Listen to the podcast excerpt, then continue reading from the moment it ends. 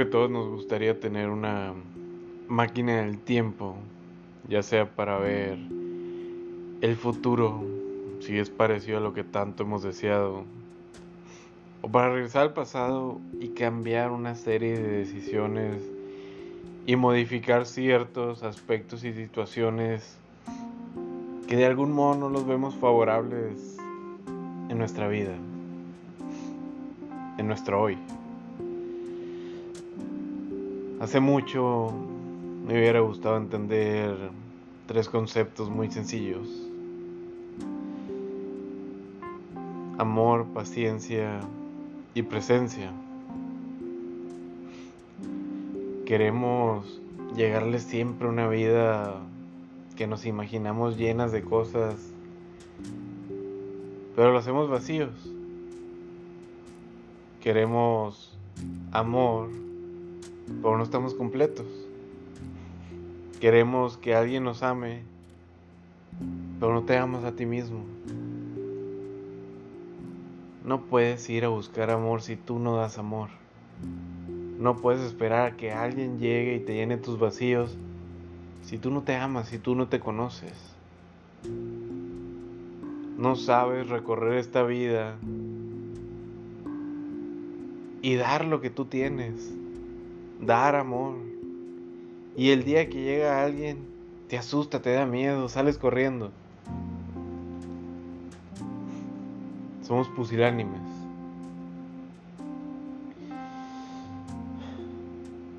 Vas corriendo a quererte morir.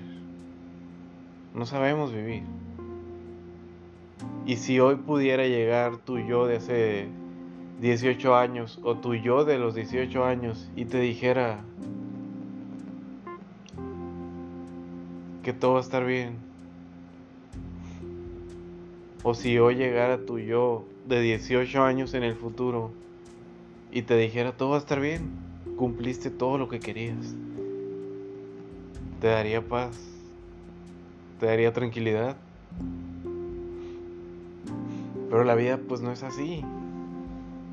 Y tienes que disfrutar lo que tienes ahorita. Pero siempre estamos queriendo algo. Queriendo un carro nuevo, queriendo una casa nueva. Queriendo otra familia incluso. O queriendo dejar la familia que tienes. O queriendo una pareja. O queriendo dejar a la pareja. Y siempre hay un querer, un querer, un querer, un querer. Que genera vacíos. Porque el día que le llegas, no te sabía nada. Porque no sabes disfrutar el aquí, el ahora, el presente. Y luego te pones otro querer. La vida no se trata de estar llenando vacíos nada más porque sí. Y en cuestiones de amor, de parejas, de relaciones, siempre estamos esperando a que algo externo de nosotros llegue y nos llene y nos complete. Que llegue una persona, un alma gemela y nos dé amor, nos dé felicidad, nos dé tranquilidad. Y no está mal, o sea, tu ego puede querer todo lo que quiera, pero no es lo que te mereces. Te mereces tener paz, te mereces tener tranquilidad, te mereces tener abundancia, te mereces todo eso que quieres, el éxito, la felicidad, el carro, la casa y todas las ambiciones y metas que te quieras poner.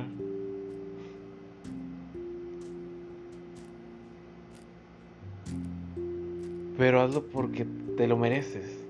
No lo quieras, porque si lo quieras, le vas a llegar y no te vas a ver a nada. Y si no le llegas, te vas a frustrar.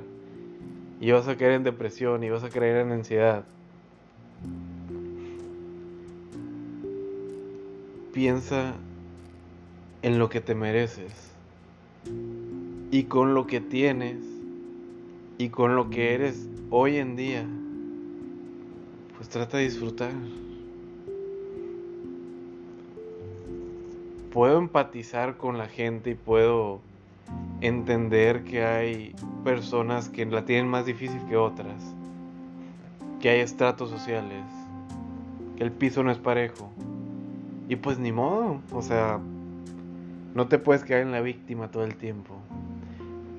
La cuestión es, ¿qué vas a hacer con esa vida que te tocó para salir adelante?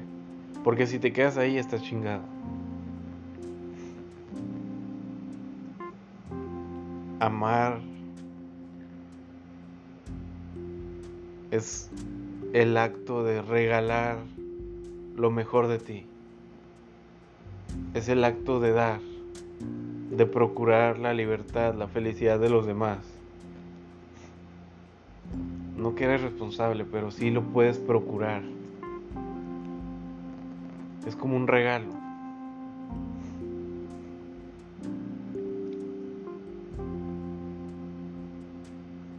Amor, paciencia y presencia. Creo que son tres conceptos importantísimos y que se los hubiéramos entendido hace 18 años, 15 años, 20 años, nuestra vida sería diferente, nuestras relaciones serían diferentes. Amaríamos de corazón, nos abriríamos totalmente. Te vas de boca, no importa que un día salgas lastimado, aprendes de eso. Aprendes a ser paciente. Cuando hay amor, hay paciencia para superar los pequeños problemas y no para tener dramas todos los días con la persona que estás y que al final terminen como dos extraños, como dos personas que al final no pasaron nada. Y presencia de disfrutar lo que tienes hoy, de hacer magia con lo que tienes, de ir por una mejor vida, de ir por lo que quieres por lo que te mereces. Amar es un puto superpoder. Amar es, es un trabajo de todos los días. Pero cada quien decide si lo hace o no.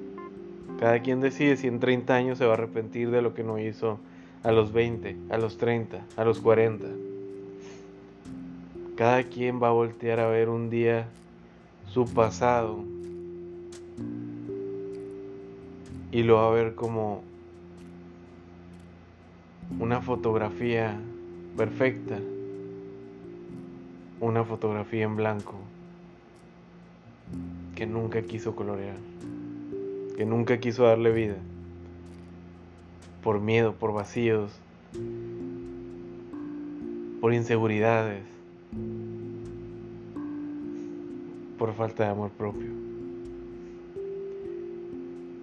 Si hoy has llegado hasta donde estás, con vacíos, con miedos, con inseguridades, con caídas, con un chingo de cosas, imagínate dónde podrías estar cuando despiertes, cuando estés pleno. Despierta, porque la vida es hoy. ¿Y qué estás haciendo con ella?